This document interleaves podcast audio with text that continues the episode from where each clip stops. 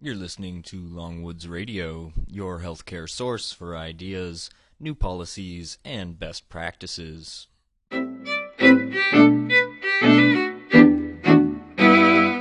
Great minds in discussion. The following is Breakfast with the Chiefs featuring Tom Closson and Linda O'Brien Pallas from December of 2007.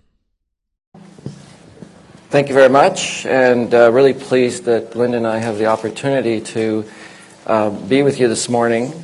Linda is, of course, the person who has all the information, all the research, but what we're going to try and do is uh, have Linda present her research or the research of the people she's been working with um, in two sections. So she's going to spend about 10 minutes on the first section, and then I'm going to ask her a couple of questions, but I'm also going to ask you some questions as well to get your views. And then she's going to move into the second section, and, uh, and we'll spend about 20 minutes on that. And, uh, and then I'll ask her a few more questions, and we'll open it up to questions. And I, am willing to answer questions. Um, I probably will be a little bit more careful than I used to be because uh, I haven't been fully briefed yet, even. But uh, and I don't start my new job until the middle of January. But today is about uh, the research uh, on on nursing and um, quality of work life, the implications for retention and recruitment of nurses. I just wanted to mention that Linda and I Actually, our careers have been connected since the early 70s. Uh, I, when I was at the Hospital for Sick Children, I hired Linda as a summer student. She was working on her bachelor's degree at that point, and she was collecting data on quality of, of, uh, of nursing care for, for the patients at the Hospital for Sick Children. And uh, I am at the moment the chair of her chair, I'm the chair of the advisory committee for her CHSRF, CIHR chair in, uh, in Health Human Resources for Nursing. So, uh, so we've, we've stayed connected throughout our whole career. Anyways, um, on to you. I think we need to put the objectives up on the screen, and uh, we'll get those there. Are they there? No? Do we have to do that? Okay, if you go to the next slide, and I'll just I'll just say uh, something about the objectives. So the first part is the review of what the research is telling us about the work environment of nurses and um, how it's uh, impacting their health. And, this, and that's going to be the first section that Linda goes through. And then the second is examining nurse perspectives by age cohort. What should be done to enhance nursing job satisfaction and, and retention? So we'll, uh, assuming we can get uh, this up on the screen.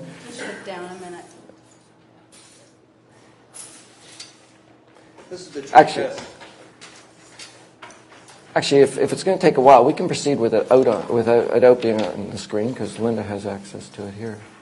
Do, Do you, want? have copies of the slides? I do. No, I mean, does everybody have copies of the slides? No. No. no. Okay. Well, want to review the objectives? Why don't you Why don't you Why don't you start going? And because you can uh, do it from the. So the objectives for the first half are to review what the research is telling us about how work environments uh, of nurses are impacting their health. And the second objective is to examine nurses' perspectives by age and age cohort of what should be done to enhance nursing job satisfaction and retention. And that's the second half of the talk. Right. So this is part one. What we have found in a number of studies is that the prevalence of various health problems are high in nurses relative to all employed people. And that came from the National Survey of, of Work and Health of Nurses that was done in 2005. And from other work, we know that nurses will, will come into work even when they are sick um, and put themselves at risk by continuing to work. Why do they do that? Because they don't want to let their colleagues down on, on the unit or in the environment where they work because everybody is short of staff these days. So when someone's off and they aren't replaced, it's uh, kind of a nightmare. We have found in our studies um, of all employed women, 77% had experienced depression, and of employed men, 4% had experienced depression. These figures compare with 9% of both female and male nurses. So we, see the incidence of depression is a little bit higher in the nursing field. Uh, nurses aged 35 to 44 were more likely than those aged 55 or older to have experienced depression in the past year. And um, larger percentages of younger nurses reported missing days for mental health reasons than older age cohorts. And conversely, larger percentages of older nurses missed work due to physical illness than the younger cohorts. So the older nurse will stay home if she's not feeling well physically, and uh, the younger nurses will take mental health days when they need them. And I didn't think we'd see that uh, come through so clearly in the survey work we did. This is from the sector study, which is a, study that was all across Canada for all nursing groups. So uh, it was a big response. So I think we could be comfortable with that finding. In an earlier study we had done with uh, work, uh, Mickey, uh, Mickey, huh? Yes, thank you, thank you. Cohorn. Um, and the Institute of Work and Health, uh, we looked at nurses' work-related injuries, and more than 40% of the nurses report back and buttock or neck and shoulder pain at least some of the time. 25% of the nurses reported that they were working in pain most of the time. About 9% of nurses reported having been injured on the job in the past year. And work uh, injuries were, were much less common among nurses in community health compared to the hospital sector. Risk of exposure to disease. Sorry, we don't have these up yet. Um, the risk of exposure to contagious diseases concerns substantial portions of um, nurses who provided direct care, particularly when we had the SARS outbreak. Uh, the nurses were determined to take care of patients, but they were nervous at the same time. And I don't know if you recall, but much of the media covered the fact that when nurses went home, um, people on the streets would uh, heckle them, uh, and they wouldn't want their children to play with the nurses' children because, of course, they might get sick, some awful disease. So nurses were feeling social isolation, not only at work, but at home as well. And an estimated 15% believe that their employer was not taking adequate precautions to prevent the spread of diseases. And this may be perceptual, but someone's perception can be very real to them. So it might be something we want to think about. Nurses' worked hours and their health. We found in an earlier study, and we've recreated that many times in our work, that there is almost a perfect correlation between sick time and overtime hours. And many of you may know and understand that in shortages, we have nurses working overtime almost every single day in order to meet staffing needs to take care of patients. Um, nurses were less likely to be physically or mentally healthy when they worked involuntary overtime or preferred to decrease their shift hours, and that came again from the sector study. Nurses who had frequent shift changes, that is, greater than three over a two-week period, were the most unhealthy. And uh, there's more and more research coming out about uh, shift workers and the health of shift workers. Um, unpaid overtime was more common than paid overtime. Uh, nearly half of the respondents in the most recent um, nursing work and health survey that was conducted by Statistics Canada indicated that for an average of four hours uh, per week, um, nurses usually worked unpaid. Now, I don't know that that's a big number to worry about, but it's when it gets up to 16 and 20 hours per week that it becomes problematic.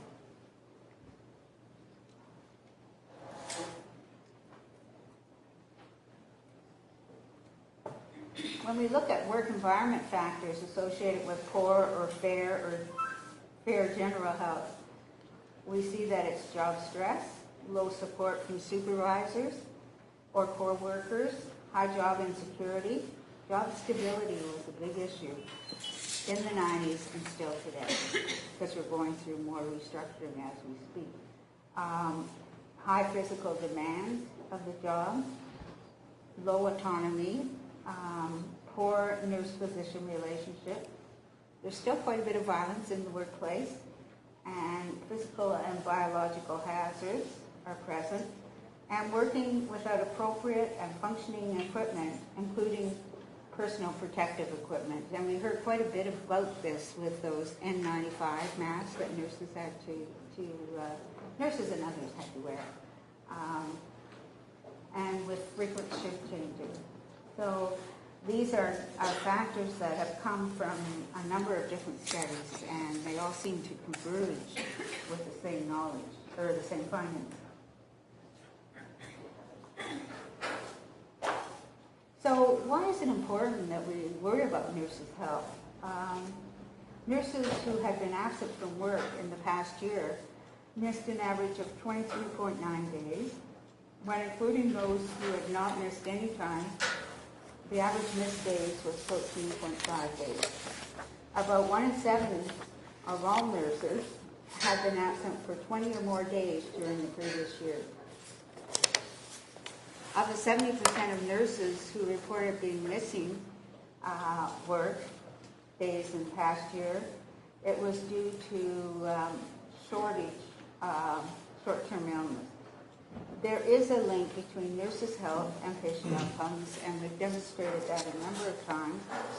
Um, nurses' health is crucial for long-term retention of nurses in the workforce and in all sectors for health human resource planning and nursing. Now, I know you've been, you know, everyone puts up these warning signs that there's going to be, uh, you know, this huge shortage in the, future. And it's a demographic time bomb that we're looking at. And uh, in our simulation work, just looking at supply and demand, we see that we're just starting to enter into that demographic time bomb, and it will be worse for about 20 more years if we can catch up. And because we think we might want to substitute RPNs for RNs, their situation in terms of supplying uh, is uh, even worse than RN's situation. So uh, it's going to be pretty difficult to do job substitution, which I think is a good thing, but others might not. So. Okay, so we're going to stop there for a moment, and Linda's given you a summary of, of, of some of the research. And I, I was going to ask her a couple of questions, but I'm going to ask the same questions of you, and, and I don't think we have them up on the screen yet, do we? So uh, um, you can't see them, but I'll say them. But you'll hear what when I ask them of Linda, so you can maybe think about it, because I'd like to hear, uh, at least from a, a, couple of you, what your views are. So, um, Linda. Yes. You've just raised uh, a number of issues that are impacting nurses. Some of them quite, uh, particularly the one that struck me actually from this data was um, was the absenteeism of, uh, what did you say, the average missed days was 14.5 days. That's three weeks. Uh, that's a lot of missed days. And, and for, for, for those that actually missed work, so you leave the ones that actually never miss any work, because there's always some of those, it's 23.9 days. Like that's almost five weeks. Uh, the average of nurses that uh, don't miss or that have missed time, they miss on average five weeks. I know that would probably include some long-term people, but but uh, it's still a phenomenal number. Anyways, do you think leaders of um, healthcare organizations are doing enough to address the issues that you've raised? And uh, what more do you think they should do? Um, thank you, Tom. That's a good. Thank you, Tom. That's a good question.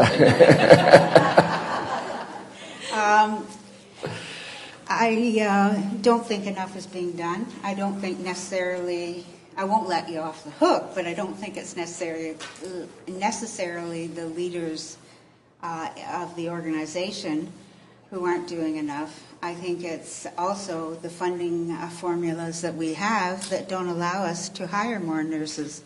There are still a lot of nurses who are only working part time because that gives them control over their time. And I think that uh, from the study results I'm going to present shortly, we could potentially bring people in if we knew that the workload was reduced. Okay. So I'll, I'll leave it at that because I want to also ask the question. You'll have a chance to say more later. Um, I'd like to hear from, from anyone who wants to speak to this in the audience. I know this is dangerous, but uh, I'll do it anyways. About whether you think that leaders of healthcare organizations are doing enough to address the issues that Linda's raised, and what more do you think could be done? We need someone to go first. There you go. Um, hi, Vincent Lee from the Nursing Students of Ontario.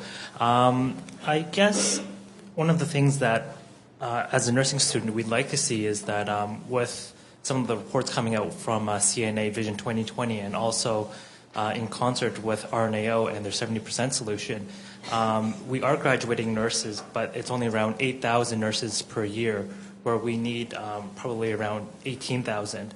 Um, I guess for Ontario, they're doing a great step towards retaining new grads with their new grad initiative.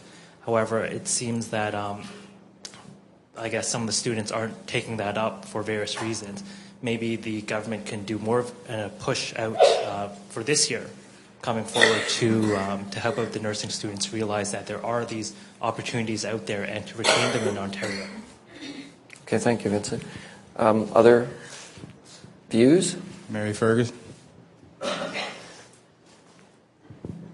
Well, uh, And- yeah, just- introduce yourself. Uh, just so- Mary Ferguson Paré, uh, University Health Network.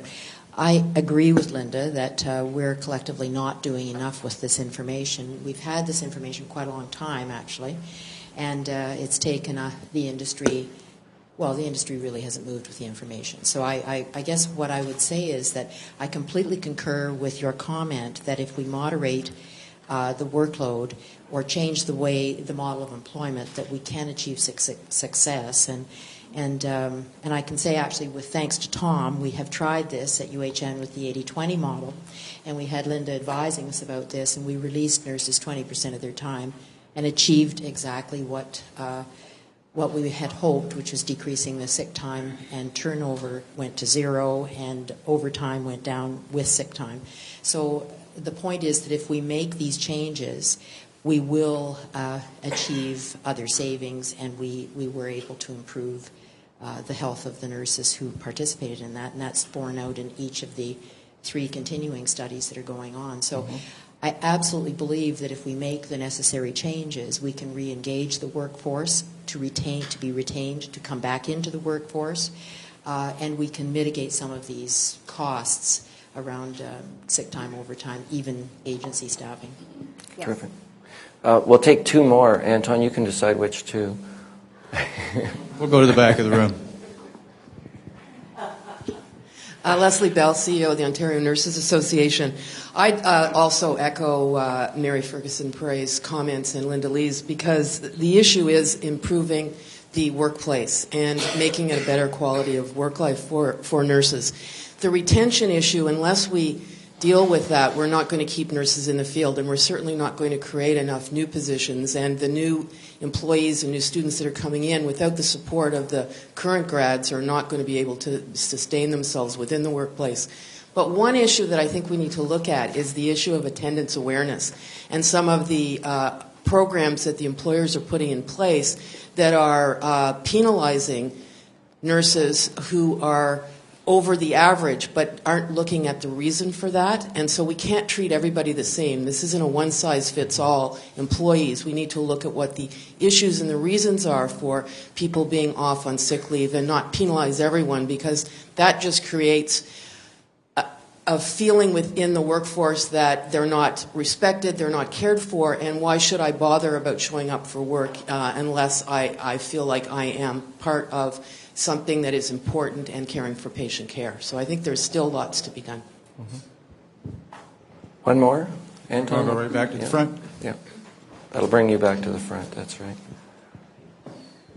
Hi, B. Mudge, Cambridge Memorial Hospital. Um, Linda, I, I agree also with what you said. I was wondering, is there any data out on nurses leaving the workforce? I remember reading in the early 90s the percentage of nurses that left nursing before the age of 30 because of the work environment and wondered if that's been updated at all. It's quite a staggering number, as I recall, something like 30% or more.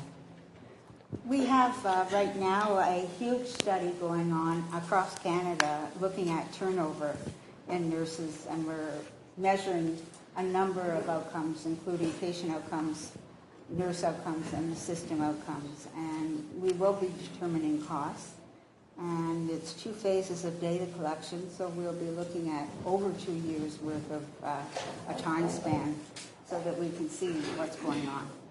We had, uh, because I chaired the, uh, uh, the task force for the new job, uh, for job guarantee for new graduate nurses in Ontario, I know the data we had, and it might be a little bit old now and not necessarily perfect, but it, it, I'm going from memory. I think it was uh, about 12% of RNs uh, left uh, the work nursing altogether within the first five years. Something like 23 or 24% of RPNs. The issue seems to be much greater for RPNs than uh, than for RNs, and uh, there are a lot of reasons we think that. I won't get into it right now, but uh, but it is a big issue when you lose such a high percentage of the workforce that you train in the first uh, in the first few years of employment, and it's something that needs to be addressed. Okay, so we're going to move on to the second objective. I, I want to emphasize, uh, and I'm pleased to see the kind of dialogue that we're having is related to evidence because, you know, trying to understand these issues, what's causing things, is really what this is all about. So, because we can't act if we don't really understand. So, part two, we, still no screen. There's still nothing there. There's a lot more to this research than you're seeing on the screen. We can maybe make the slides available to you um, via email. Yeah, we'll send we'll send everyone who is here a copy of the slides. I guess they'll be posted anyways, won't they? Yeah. Okay, so the objective of, of part two is to examine nurses' perspectives by age cohort of what should be done to enhance um, nurses' job satisfaction and retention. So, B, your question was very timely. Um, and we've just completed a study right now that uh, I did with um, Gail Tomblin Murphy, one of my former doctoral students, and a real star that you will see a lot of in the future. Um, looking at health human resources modeling, challenging the past, creating the future. So the goal of the study was to examine, expand existing demographic-focused approaches to HHRP by moving beyond considerations of supply and utilization and to look at the broader factors that influence the health system, such as social, political, economic, and technological influences. And there were three parts to this program of research. The first one looked at population health needs. And the second one looked at nursing and the healthcare production function. What's a pr- production function? you deserve that one. You're sitting there as an engineer. I'll give you time to think about okay, it. Okay, thank you.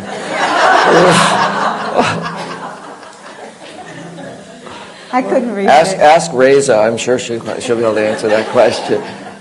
and um, two steps. One is called birth and delivery, and the other is called education. Okay. and uh, the third project related to nurse retention, and that will be the one I focus on primarily today.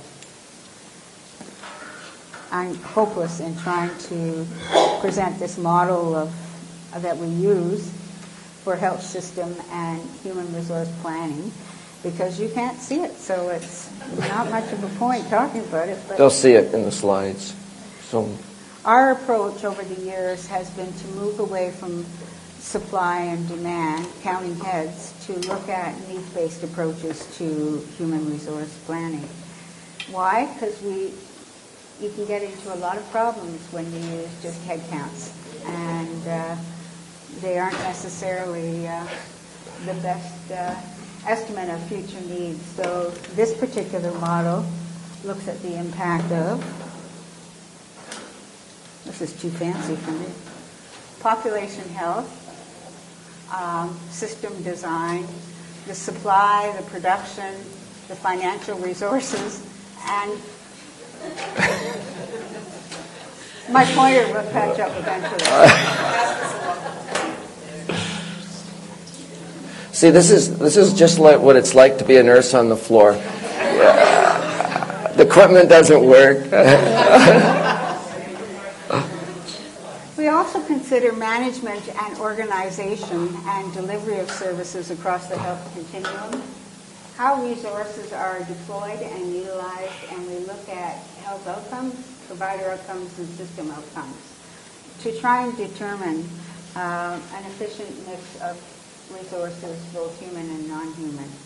And uh, the circle that goes around with the semi-permeable membrane, um, which means it's constantly interacting with the environment, includes the things that are important, uh, social, political, geographical, economic, and technological changes. And I think that one of the uh, examples that's best used to explain the impact of some of these uh, factors are when we look at uh, political. And uh, in the late ni- early 90s, when we were talking about not having enough nurses and research was being done in that area, then by the mid 90s, we had a shock, as Stephen Birch calls it, a shock to the system, because um, um, all kinds of changes were made at the political perspective because of the uh, potential recession that we were moving into. And so, on the one hand, we had this, you know, building up activity going on, and then all of a sudden we cut it off.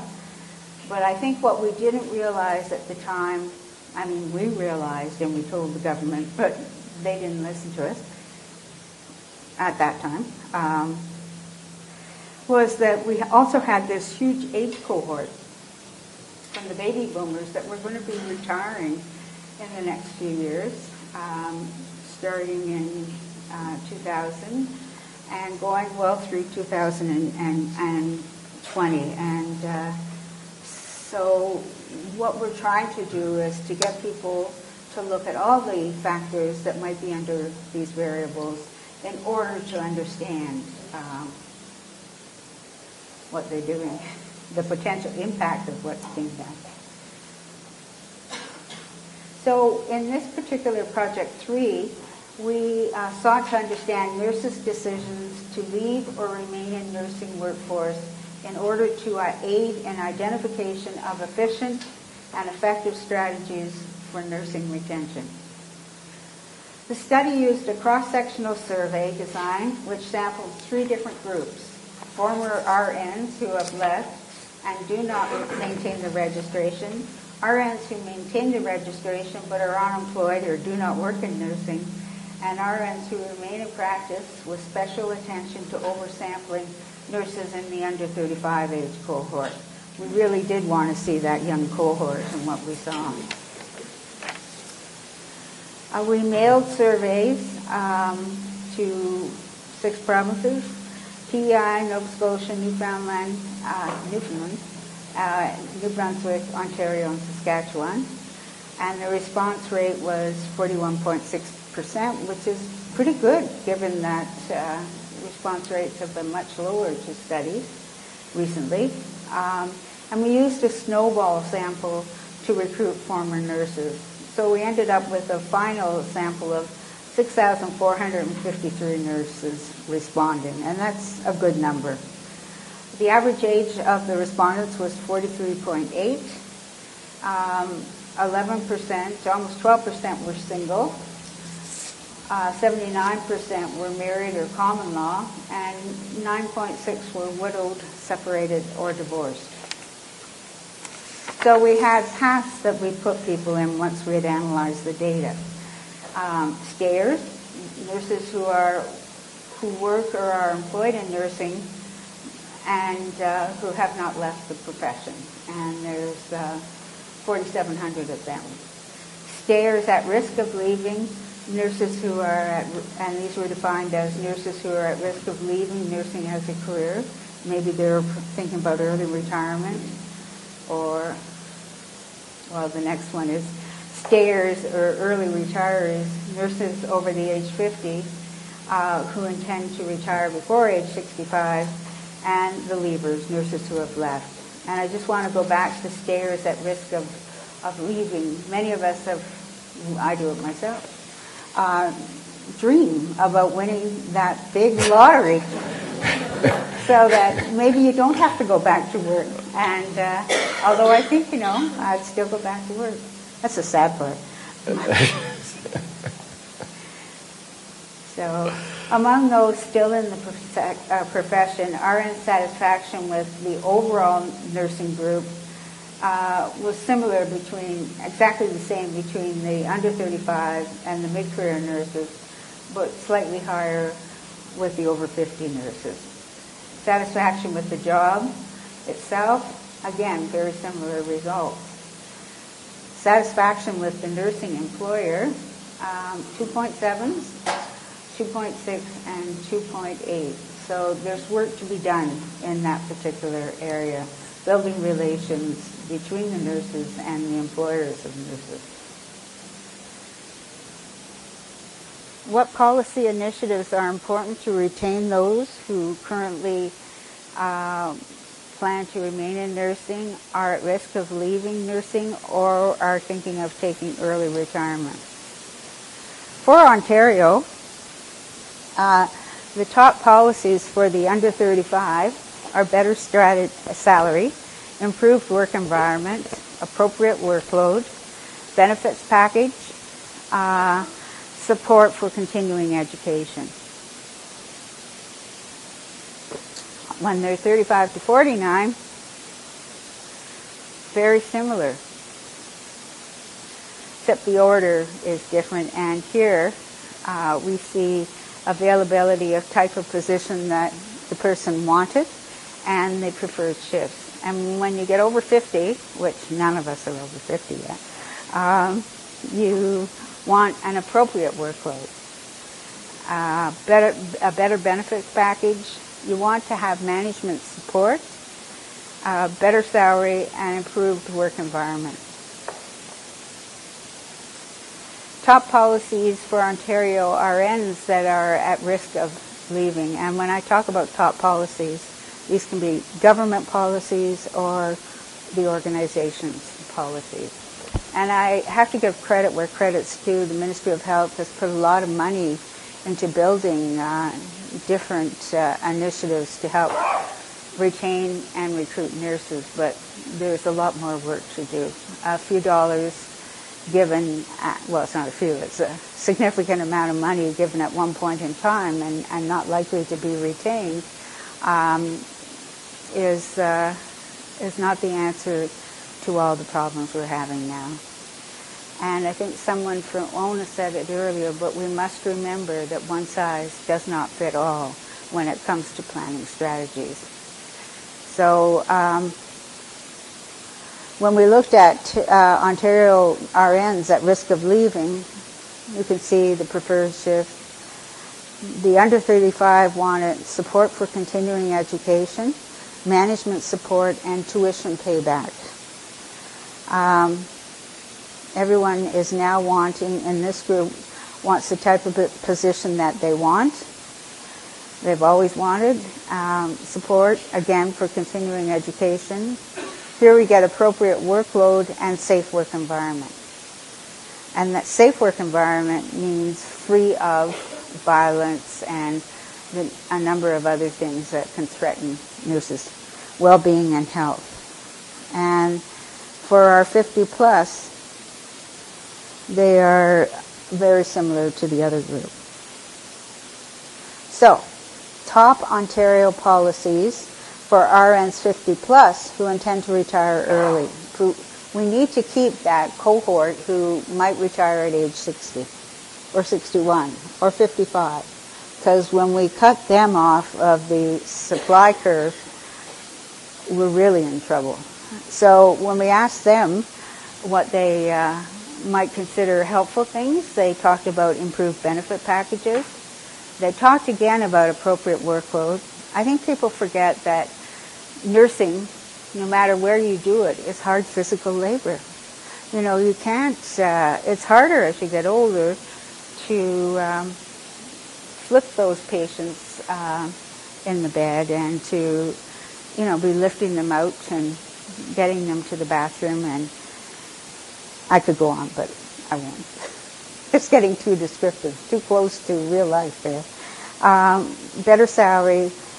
There is a big craving for management support, and we know from previous research that nurses who are 50 plus really need to be recognized for the uh, by the management for the expertise that they they have that's come from years of work. Um, they want an improved work environment and they sh- want a shorter work week with full pension contributions. And these are things that we may have to give into if we uh, if we want to keep our uh, senior nurses in the workforce. So let's examine the leavers for a minute and uh, what is the scope of their career paths outside nursing? What nursing skills helped achieve non-nursing positions? Among leavers who remain registered, what factors explain decisions to re- maintain registration, and what policy initiatives will attract those people back to the profession? When we examine the uh, scope of career paths outside of nursing, we uh, saw that the majority of people went to healthcare and social assistance um, jobs that didn't involve nursing. Um, educational services, child care related positions, um, and other services, scientific research and development, retail trade, which would include real estate, which I think for a long time a lot of people believed that when a nurse leaves nursing, she goes into real estate. She or he, excuse me, she or he goes into uh, real estate, and uh, our study didn't bear up these uh, that you know finding, and a lot of them went into finance and insurance. Once they got out of nursing, the kind of education they needed to get into their positions included um, on-the-job training, going back to university, going to college. For some, it was going back to secondary school, and for others, it was going through an apprentice program. And this is interesting because the nursing skills that help achieve non-nursing positions. And here we only included um, the uh, items that were uh, rated as very important more than 60% of the time. So the things that we do well and that people want to um, hire us for is our ability to multitask, our ability to be accountable for actions, our ability to relate to people, understand people, communicate effectively, um, work under pressure, use time effectively, um, adapt to change, work with the public, have a professional demeanor, uh, make assessments of needs and situations, work autonomously, and one of the things that nurses are famous for is getting things done. And uh, that came up here as well. So we might wonder, uh, why did people um, who left maintain their registration? And 59% said, I may want to return to nursing. Uh, 30% said, I want to keep my professional status. And 8% said other reasons. Um, and I'm sorry, Raquel, I didn't introduce you. This is Raquel Meyer, a doctoral student with me at the Faculty of Nursing. Do you remember what other included?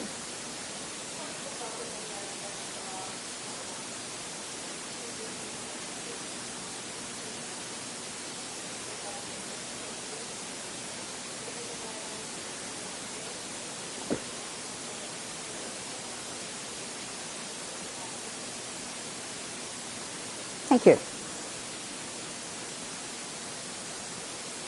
When we look at levers, the satisfaction with nursing career in hindsight, uh, hindsight was uh, poorest amongst the young nurses and best amongst the 50 plus nurses. Overall nursing career at the time they left, again, 2.8, 2.3, 2.8, and 3 are three probably closer to expressing some form of satisfaction, but certainly the mid-career nurses and the younger nurses um, didn't enjoy the overall nursing career. Last nursing job, again, we're beginning to see the under 35 saying, it just didn't cut it for me. And uh, the, the last employer, you'll see that the mid-career and late career nurses, uh, as well as the early career nurses, just didn't like the last employer they had. And we asked them if they would consider coming back to nursing, um, and 25.4 said possibly. Um, they're undecided. 34 said, uh, 34% said yes, and 37.6% said no. So what we see here is a uh, a cohort of nurses who could be brought back into nursing.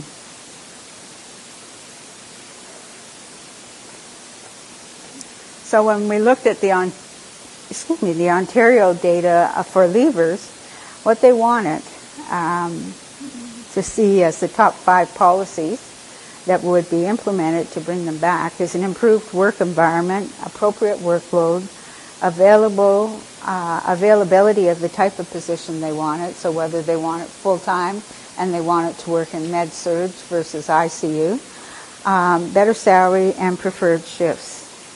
And what we haven't done much with yet is that notion of uh, the impact of changing shifts um, more than three times in a two-week period. And I only say that because maybe there is something we need to be looking at in terms of the master roster. Are my colleagues there? Yes, they are. Okay. So, thanks, Tom. Should I? Yeah, well, you might as well, I guess. Yeah. I, the first question, uh, Linda, I'm going to ask you, and I, then we'll again open it up a bit. Um, it was raised. The question was raised before about the number of nurses that actually leave nursing altogether, and there's some interesting data there about why they leave. Um, but it also sounds like um, some of them might be willing to come back. Yes. Um, but if we look at the ones who are there now, what, what do you, well, from your, what's your sense from the research about what we need to focus on the most to, to make sure that nurses don't leave nursing? I gave, I gave numbers of RPNs, 20, over 20%, almost 25% leave within the first five years of graduating. For RNs, it's like 12% based on the data that I've seen. Um, what should we do to keep these people in the workforce? And by the way, I think right now we what is it? We graduate how many nurses per year in Ontario? Two, 2,600. We graduate about 1,600 RPNs, 1,700 maybe. So 2636, over over 4,000. So if you lose, if you lose, let's say, Sorry. 10, 12 percent or 15 percent, you're losing 600 nurses a year that you graduate. So just think about it. every year you lose 600. So what what what do you think could be done to try and make it less likely for those 600 people to leave nursing altogether? Well, I think we've seen it here in the policy initiatives that they wanted to see in terms of, um, you know, improving staffing, that is, reducing workload. And part of that is getting um, a workload measurement tool that they actually have committed to and will um, work with and not fudge because their frustration with workload tools before is that no one ever did anything with them anyway, and staffing was never adjusted. So, so why should I keep keep filling these out reliably? Uh, we're hoping to work together in this province to uh, develop a, a next generation tool that will look at even more the complexity of the patient and can be automatically abstracted and uh, put into a different you know, a record for calculating the uh, work demands. What we found in earlier studies, and I'll just go on a minute because I think it's important, was that uh, we really need to adjust our expectations of utilization of nurses.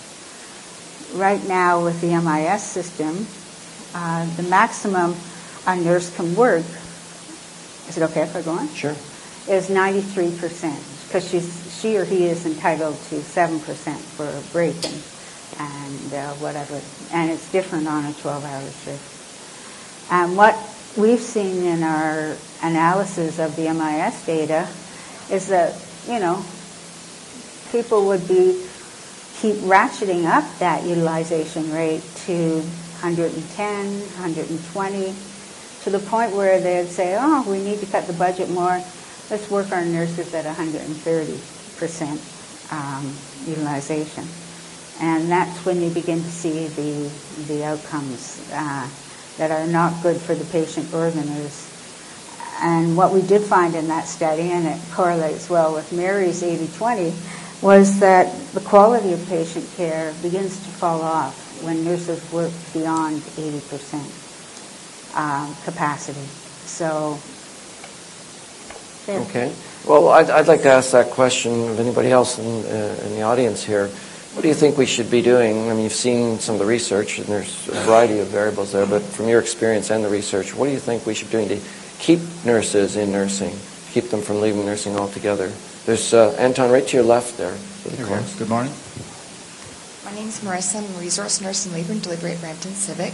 Um, in the process of change, which we've gone over in the last seven weeks and probably most of last year or this year, I have to say um, what stands out to me most being on the front line is the recognition and acknowledgement from managerial staff, far and beyond, uh, far and beyond more than anything else. I guess with the process of change, it's hard for everybody, no matter what age you are, to adapt to it. And I find that that's one thing they come to me about more than anything is just to be validated and recognized as being the nurse who they are, the work they do. Volume's volume is not going to change, but I think on how we treat our staff is just back, back to the basics, and I find that's being lost. Just go back to one of the slides there. Just flip back. I'll tell you when to stop. Uh, but, uh, right there. So, uh, last nursing employer. Uh, this scale, by the way, hopefully you can see along the bottom. Three is uh, satisfied, Satisfied. and two is is unsatisfied. Is that what it is? I can't read it from here. Dissatisfied. Dissatisfied. Sorry. I guess there's no such word. No, there is. It's unsatisfied. But but um, we're down to 2.2 with the really young nurses, which is really an indication of dissatisfaction. And I just said we're talking about large numbers here. We're talking about 600 people al- almost leaving a year. So um, now we don't know what it is in terms of their view of their last employer, but what you're saying is recognition of the, the, the work that people are doing and the workload that they're facing and that sort of thing. Right.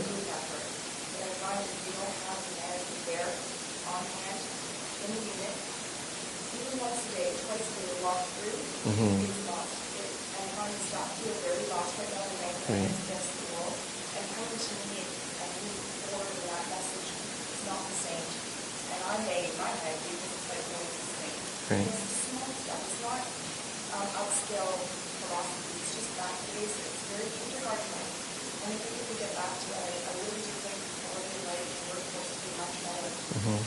So you, you made a lot of good points there, but unfortunately you didn't have the microphone. Uh, but but, I'll, but I'll, I'll, I'll just repeat it a little bit because I, I think it's really important based on my own experience and the data I've collected through staff satisfaction surveys. Um, when, when staff talk about their employer, um, I think for the most part they mean the frontline manager that they report to, like it's, the, it's their direct leader. And um, and one of the challenges I've always found is um, do organizations support their frontline managers well enough so that they can actually do a good job with the frontline staff? And so where I think the organization fits in is, is really understanding what the frontline managers' needs are and, and um, uh, how to make their job more reasonable. You know, you mentioned, I think somebody mentioned about the 90s, which was a decade when there was a lot of cuts in hospitals. We not only cut frontline staff, we cut frontline managers to a very large extent. And, and uh, I know in some organizations, frontline managers have as many as 100 people reporting to them, which makes it pretty challenging to give any support when their staff are working 24 hours a day, seven days a week. So I, I think I think this is this is a really important point, I was trying to build on your point based on my own experience about how we, as an industry, support our frontline managers so that they can support our frontline staff. One of the things I just drop in two cents with, can't, can't resist, uh, is that whole notion, and you brought it up, the span of control and their leadership style is very important um, for senior managers, or for nurse managers, and Raquel is uh, in her doctoral work looking at a different way of measuring span of control in terms of how far people have to travel to see their staff, as well as many other components. Interesting. Uh, Ian? Ian Underwood from Bridgepoint Health. There's been a lot of attention in the last several years to nursing skill mix as it relates to quality, but I'm interested in whether your research looked at nursing skill mix as it relates to quality of work life, satisfaction, health of nurses. Yes, we have, actually. And uh, we were one of the first to find that uh, baccalaureate prepared nurses, uh, patients who were cared for them, um, had better outcomes and stayed shorter times on the caseload in the community. In the hospital sector, we also have been able to identify better outcomes with uh, baccalaureate prepared RNs. And uh, it's interesting, they're the most likely to leave. And the reason would be because they have mobility with their, their degree. But um, they also have a way of understanding organizations and working through the system. Um, Linda McGillis Hall, in her now famous um, doctoral work and the study she did for the Ontario Hospital Association, was it Gail? Oh, you're supposed to remember these things. anyway, she was able to demonstrate that, uh, you know, having regulated staff is better than having a mix of unregulated and regulated staff. So regulated means they have uh, their license to practice. But I guess the question I'm trying to get at is, in those environments where there's a more enriched, regulated nursing skill mix, has your research demonstrated that the satisfaction, not the outcomes, not the patient outcomes, but the satisfaction of nurses and the health of nurses, so sick time, et cetera, is it lower in more regulated, rich environments than in environments where you have a mix of regulated and unregulated uh, nursing practice? It's um, better in regulated environments.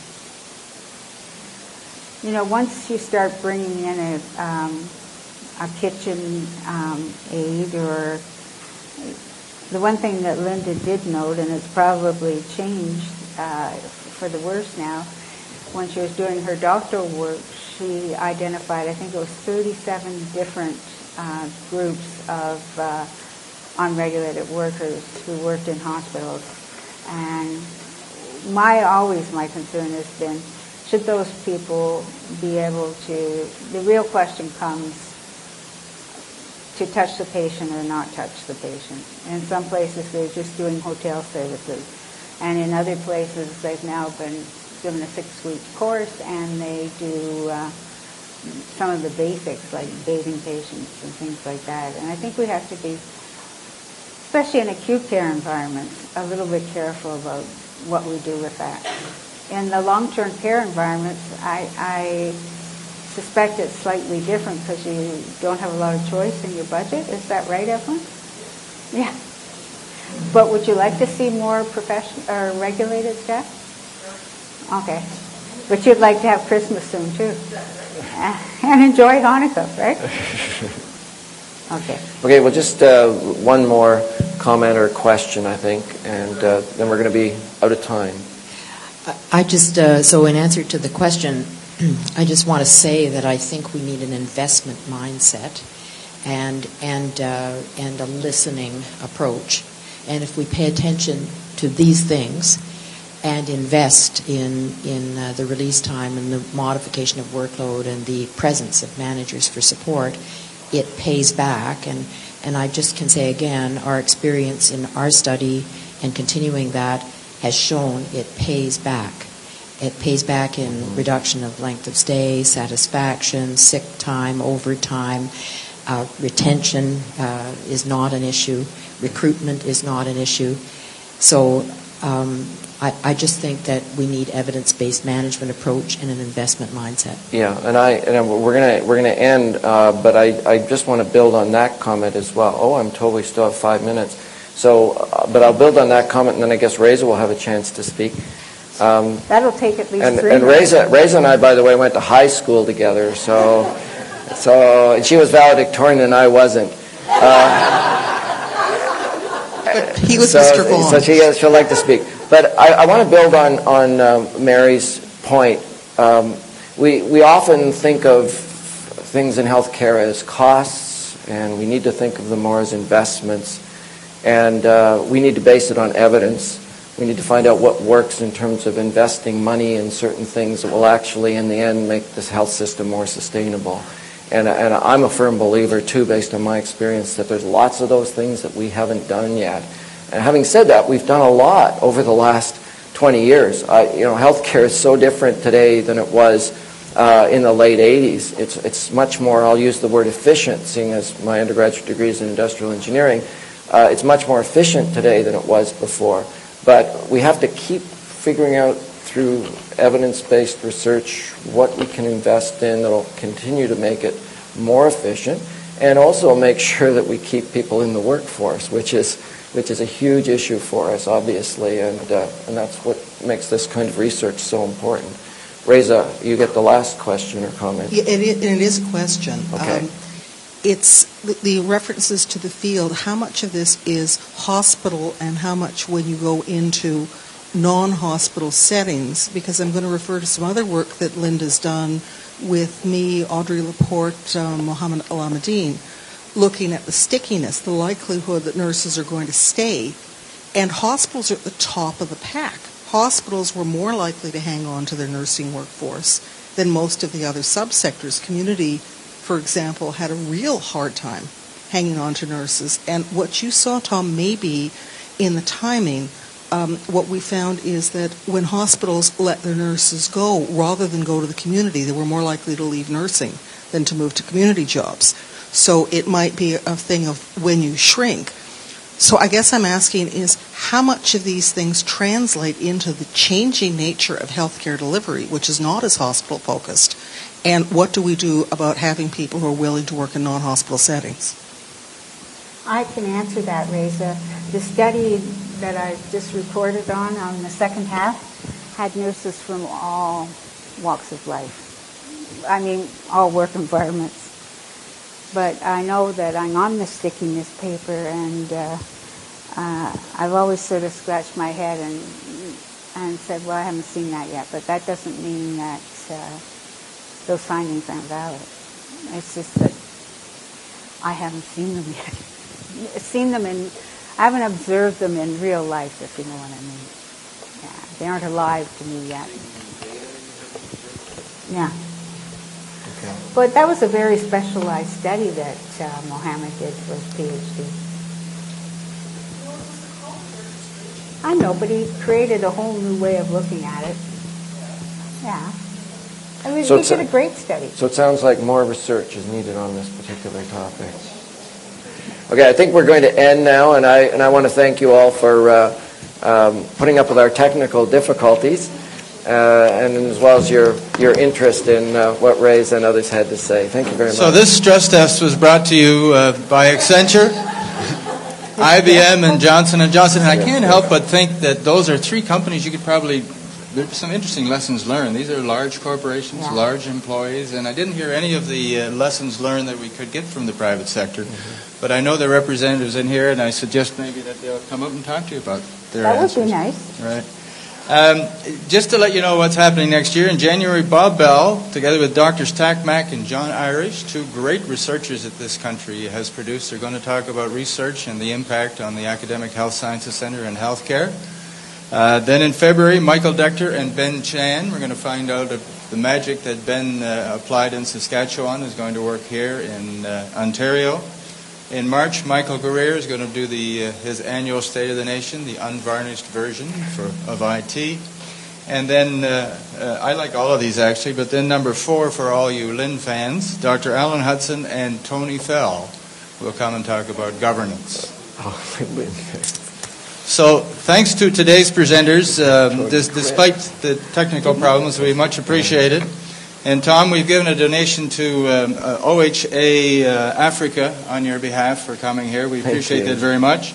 And uh, the faculty here has a fundraising d- department for some of the activities that the Faculty of Nursing undertakes, and we've given a donation on your behalf to them. Thank you. Thank you for coming to breakfast with the Chief.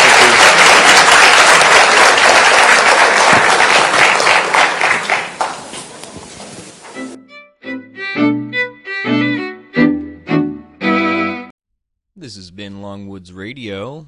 Thanks for listening.